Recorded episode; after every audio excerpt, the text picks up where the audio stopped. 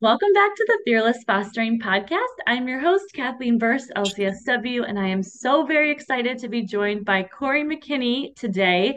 He is a former foster dad, he's a two time author, and he's a motivational speaker, and he has a wealth of knowledge to share with us as foster parents. So, thank you so much, Corey, for taking the time to chat with me today.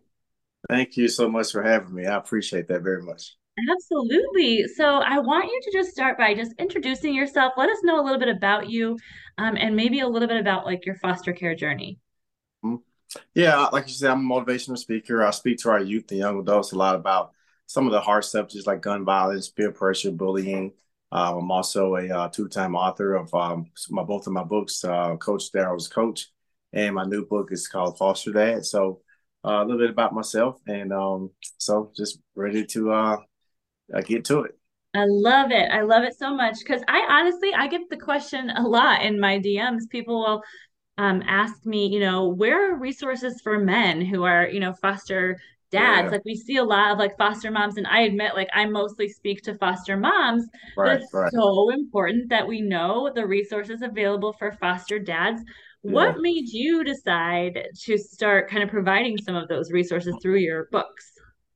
Yeah, well, you know, going back to the beginning for us fostering it in, in, the beginning, um, it was actually my wife that wanted to do the fostering. Like it wasn't really my idea. And I kind of was uh, you know, dragging my feet on it, you know, for a while and didn't want to do it. You know, you know, uh, sometimes we have such negative stigma and we think so negatively about um about fostering, but you know, it's so opposite of that. So that was one of the reasons I wanted to write the book too, was to try to I know there were other men out there that was thinking like I was thinking. So, you know, once once I got into it and once I got to see what it was all about. And, and then once I do something, I'm all in for it. So once we started, you know, that was all she wrote. I love that. That's so so interesting because I do hear that a lot too as a story of like, I want to foster, but my husband's not on board yet. so if maybe someone's out there is listening and has that story right now, what yeah. would you say to them? Like what happened for you in the in that shift that made you say, okay, yeah, I think we should do this? Well, you know, I was just thinking about it. I'm like, you know, um, none of the kids that come in through the foster care system is in the system from no reason of their own. You know, sometimes it may be something happened with a parent or something like that. So, you know, you just open up your heart and open up your home and just say, let's give it a try, you know, just to see. If you don't, if you're not comfortable, just, you know, you can try it a weekend or try it for a little while to see how you like it. But, you know, once you get in there and, and you know you got something to add value to those kids or whatever, uh, it's a no brainer. Yeah that's such a good perspective and i i totally agree. I think once we can just open our minds a little bit and say you know what, we don't have to sign on for a lifetime. We don't have to sign on for more than one placement or sibling set or child. We just yeah. say let's try this. Let's try this out. So i love that. Um what so how long ago did you guys start fostering and then what did that kind of look like for you? Yeah uh, so we did uh, eight years eight years of fostering and it, it, it ran from 2010 to 2018 so there was uh, probably around 40 to 50 kids over that eight year uh, span. Uh, some of them were long term, some of them were short term. You know, some of them was a couple of weeks, a couple of months. Uh, I had a couple that were uh, a couple of years. So it kind of just mm. ranged back and forth, but uh, total somewhere in between 40 and 50 over those eight years. Wow, that is phenomenal. And just thank you for doing that. thank you for your wife for doing it. Like, I just it's an it's an amazing commitment and um, i'm just thankful you know for people like yourself that step up and do that. And so having had that experience over those eight years you're like all right let's let's put down some of these experiences into the book in particular foster dad. Um, what is that book about and what do you want to convey to people through that book? Yeah it's it's like it kind of an in-depth details about uh, the stories of the kids coming in and out uh, some of the things that we we went through with the kids um, and it, it kind of really give you an inside detail on how it was fostering, uh, how it was with each individual kids, them coming in, them leaving out. There's a lot of serious stories in the book. Um, there's also a lot of funny stories in the book as well. I tried to make it to where we kind of connect with all of the emotions. Like, you know, everybody who's ready to say that, you know, I laughed, I smiled, I cried, you know, I was angry about some stuff. So it was just like one of those things just kind of make, I want you to just kind of feel all the emotions of of just being a regular parent, you know, because it's the same thing you do with our own kids, you know. So I just wanted to make it, you know, easy to read, just like I'm just sitting down having a conversation with you. But at the end of the day, hopefully inspire you to continue to foster or to start if you haven't done it. Yes, I love that so much. That makes me so excited. I am just loving the fact that you said, you know, it's about all the emotions. I think sometimes we do as foster parents in the thick of it get bogged down with like the heaviness of it. But if we're mm-hmm. really being honest, like you said, like it's just like parenting in general. And there's always going to be those like really hard days. And there's always going to be those hilarious moments. Like I feel like, you know, even on a really hard like behavior day in my house, I've got looking at my husband at the end of the day. I'm like, did you see what he did today? Did you hear what he said? Like, did you hear what she just did? And it's hilarious and they bring us so much joy as well right. so do right. you can you like highlight one of the funny like stories from your book for just, just for the sake of a laugh for us yeah uh I, it was a situation to one day i um i was coming home and uh i passed by the krispy kreme donut sign you know the hot light was on so yeah i had to stop for the kids right i had to stop for the kids that's know? right so so I picked up the donuts and I came home. And this particular day was me. Uh, one of my kids was here and my two sons. So I came home and we all ate a couple of donuts, or whatever. And um, there were a few left on the table in the, in the box. So I went into to the living room and I kind of dozed off, and took a little small nap, and I thought about it when I woke up. Hey, I didn't put these donuts up, you know, get them out of the box and put them in a bag.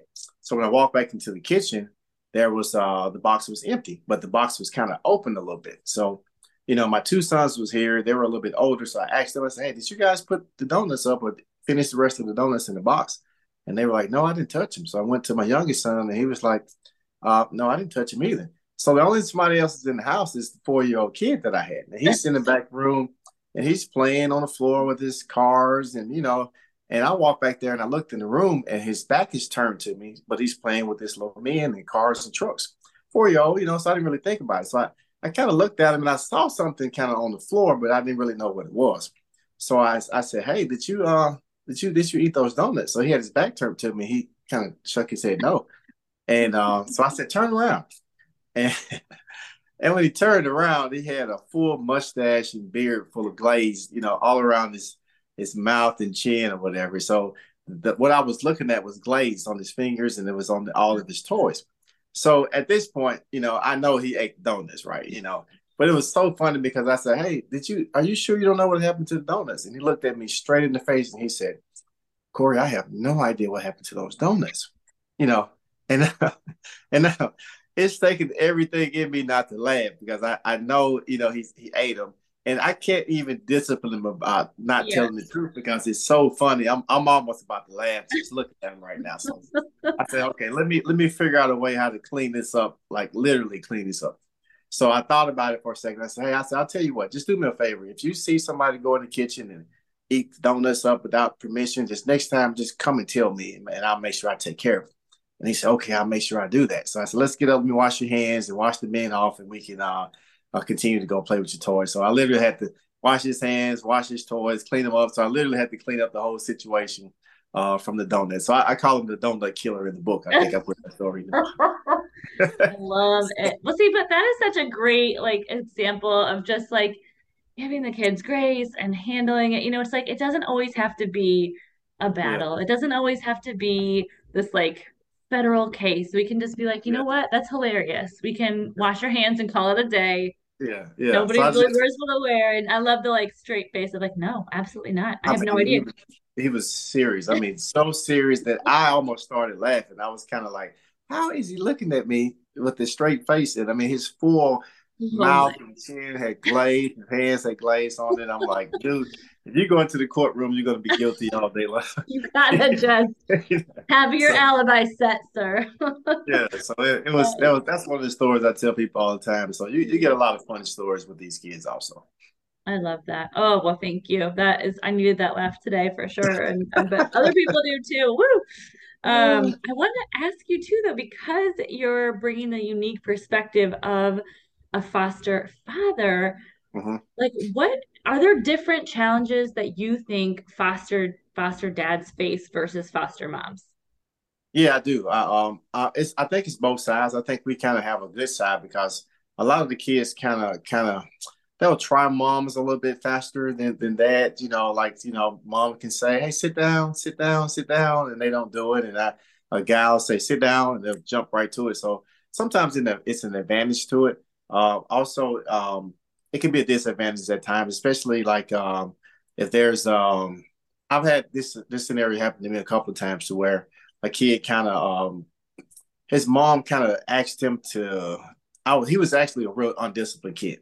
Mm-hmm. So when I when, and I was trying to teach him discipline, teach him, hey, that's you don't just run on the couch with your shoes on. You have to ask before you go into the refrigerator. So we had a lot of work to do. So when when he would get his visits with her, he was she was noticing the change in him, how he was acting better, mm-hmm. and she took it negatively toward me, kind of like, well, he must be doing something wrong, or he must be hitting my child, or whatever. And you know, it was like I was the bad guy because I was a male, you know. And I was like, you know, that wasn't really fair because I was the fun guy, you know what yeah. I'm saying? But it was that, but I am teaching your son about a lot of things that he just probably just didn't get at home, mm-hmm. you know, mm-hmm. with her. So, you know, sometimes it can be a little unfair about, you know, stuff like that. And um, I had another situation where a kid, and it was kind of funny, but I was like, yeah, he was on a phone call with his mom. And um, before he got on the phone, he was laughing and joking and jumping around the house and playing.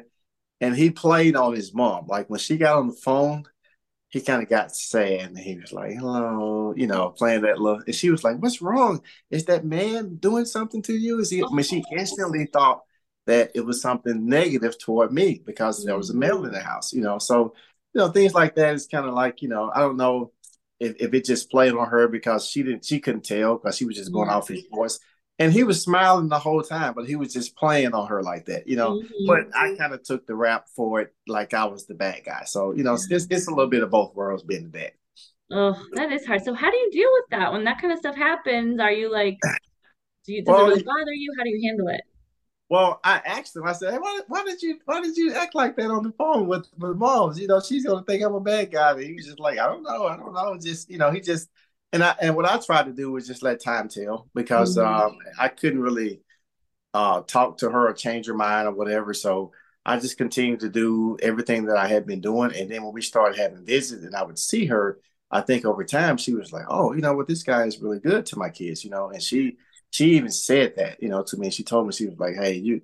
You've done an excellent job with my kids. Uh, please take care of them. Something happened to me, and you know, oh. so we, we were really, really in a good re- relationship uh, after that. It was just that little moment that he had just playing on mom, you know what I'm mm-hmm. saying? It kind of made kind of made me seem like I was the bad guy, you know. Yeah.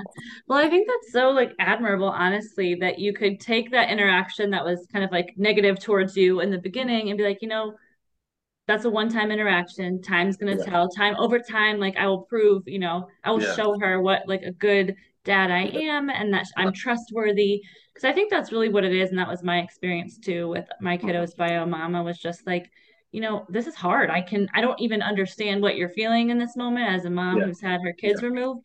But at the same time, like, I'm here to do whatever it takes to, over the long haul, show you that, like, I love them, I love you, and we're going to all be on the same team. Right. Because I, I started thinking about it from her perspective. I said, okay, well, what if that was my child and I don't see it, see my child, and I hear them on the phone and I hear a sad voice? You know, you could possibly think something like that. So I wasn't mad or anything. I just mm-hmm. kind of, it was just she didn't say that about mom, my wife. She just said that it's the guy. You know, it was I, it automatically came toward me, and I was just like, wait a minute, you know. But I I, I kind of understood that she just didn't know, and I just yeah. made sure that I, I showed her in time that um I was a guy, a guy she could trust.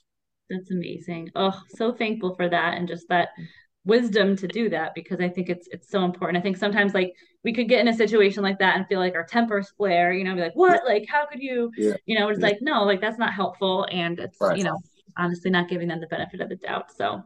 I love that. Um, well, what if uh, there are some prospective foster dads out there who are like maybe starting their courses or maybe thinking, having some conversations with their wives? Yeah. Um, what kind of advice would you give them as they're just starting out on their foster care journey? Well, I, I just want to let them know that that, it, that um, the male figure is so important in the lives of our young people, um, boys or girls. Uh, just having that male figure there and a different perspective. I know a lot of times it's mostly mostly moms but having that that figure there is real important. Um, and if you don't have a lot, you know, two things you do have is time and experience. You know, you, you're older, you've been through more things. It's a lot that you can bring to the table to teach these young people. And um, I just say go for it, do it. You know, um, open your heart up, open your home up, and um, and, and just look at it for what it's worth, and just look at it. You're doing it for the right reason. You know, you're going in and trying to help somebody in a situation to where they're actually they're they need you. You know, so you know you go in there and just do the best you can, and um, try to love them and try to be patient with them and do the things you can to try to make them better when they leave your house than they were when they came in your house. Mm-hmm. I love that. That's such good advice. Um, now I know for me and for most of the foster parents that I work with, mm-hmm. it's like the most emotionally draining thing that I have ever done and that they've ever done. Um, it's a very, it can be very taxing, especially like you said, if you've got many kids coming and going and yes. you know just all the emotions that come with that how do you or how have you like kind of maintained your mental health during all of your years of fostering? Yeah i think it's important that you um you know it takes a village to raise kids even with foster kids or whatever. So you know i have my two sons and my wife here and our extended family also. So i just think it's important to try to best you can to try to do some of the things that you like to do that you enjoy doing um, even if it's going to the gym you know see if there's a family member who can watch him for 30 minutes get a chance to, to kind of get away and, and, and, and, go do something that you enjoy doing and then come back you know just try to keep a, a balance to, to the best of your ability to do things that that you normally do you know by yourself you know i think that's important to try to keep that little time whether it's small or large just just use the use the the family and use the um the resources that you have, like respite. You know, you have option to where people can you get the kids for a weekend or a day or two or something like that. But just utilize your resources to the best that you can, so that you can have a little time to do things that you enjoy doing as well. And it just keep the middle part of it balanced. Yeah, I love that. This idea of you know taking that, making sure you take that time for you. I think so many foster parents are and I was in the beginning like, oh no, no, like I don't need that. It's okay. Mm-hmm. And like eventually you just you can't function right. that way it's going to catch up to you and you you do need it we all need it so i love that that was important for you as well as a foster dad that's mm-hmm. amazing well i want people to be able to find your books and mm-hmm. connect with you online so where can we find all things Corey McKinney because I think you're just such an awesome person to follow. I've enjoyed following you. and I want to make sure everyone else can too. Yeah, I have a website, uh, and both of my books are on the website. A lot of my speaking and information is on there, and it's www.coreymckinney.net, C R R E Y M C K I N N E Y.net, and uh, you can see all my information. My books can be ordered on there as well. Uh, I sign them and I mail them out to you. Um, that my books are also on Amazon, and I'm on uh, social media sites. I'm on Facebook, Corey McKinney, and Instagram at at the Corey McKinney and just got my new TikTok page called at the hey, as well. So I'm trying love to that. Uh, LinkedIn, so I'm on all the social media sites, and um, so they can contact me there. And um, actually, for speaking engagements, I'm my email address is going for two at gmail.com. That's G O I N G F O R T O O at gmail.com. So that's a another way to get in t- contact with me as well.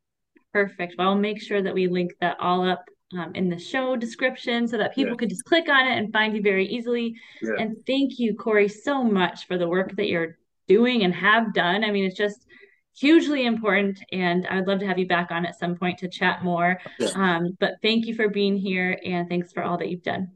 And thank you too for having me. And thanks for everything that you've done and what you're doing. And I follow you as well. So I'm always proud to see, you know, fellow foster parents out there and your your message that you put out there is so inspiring and so needed.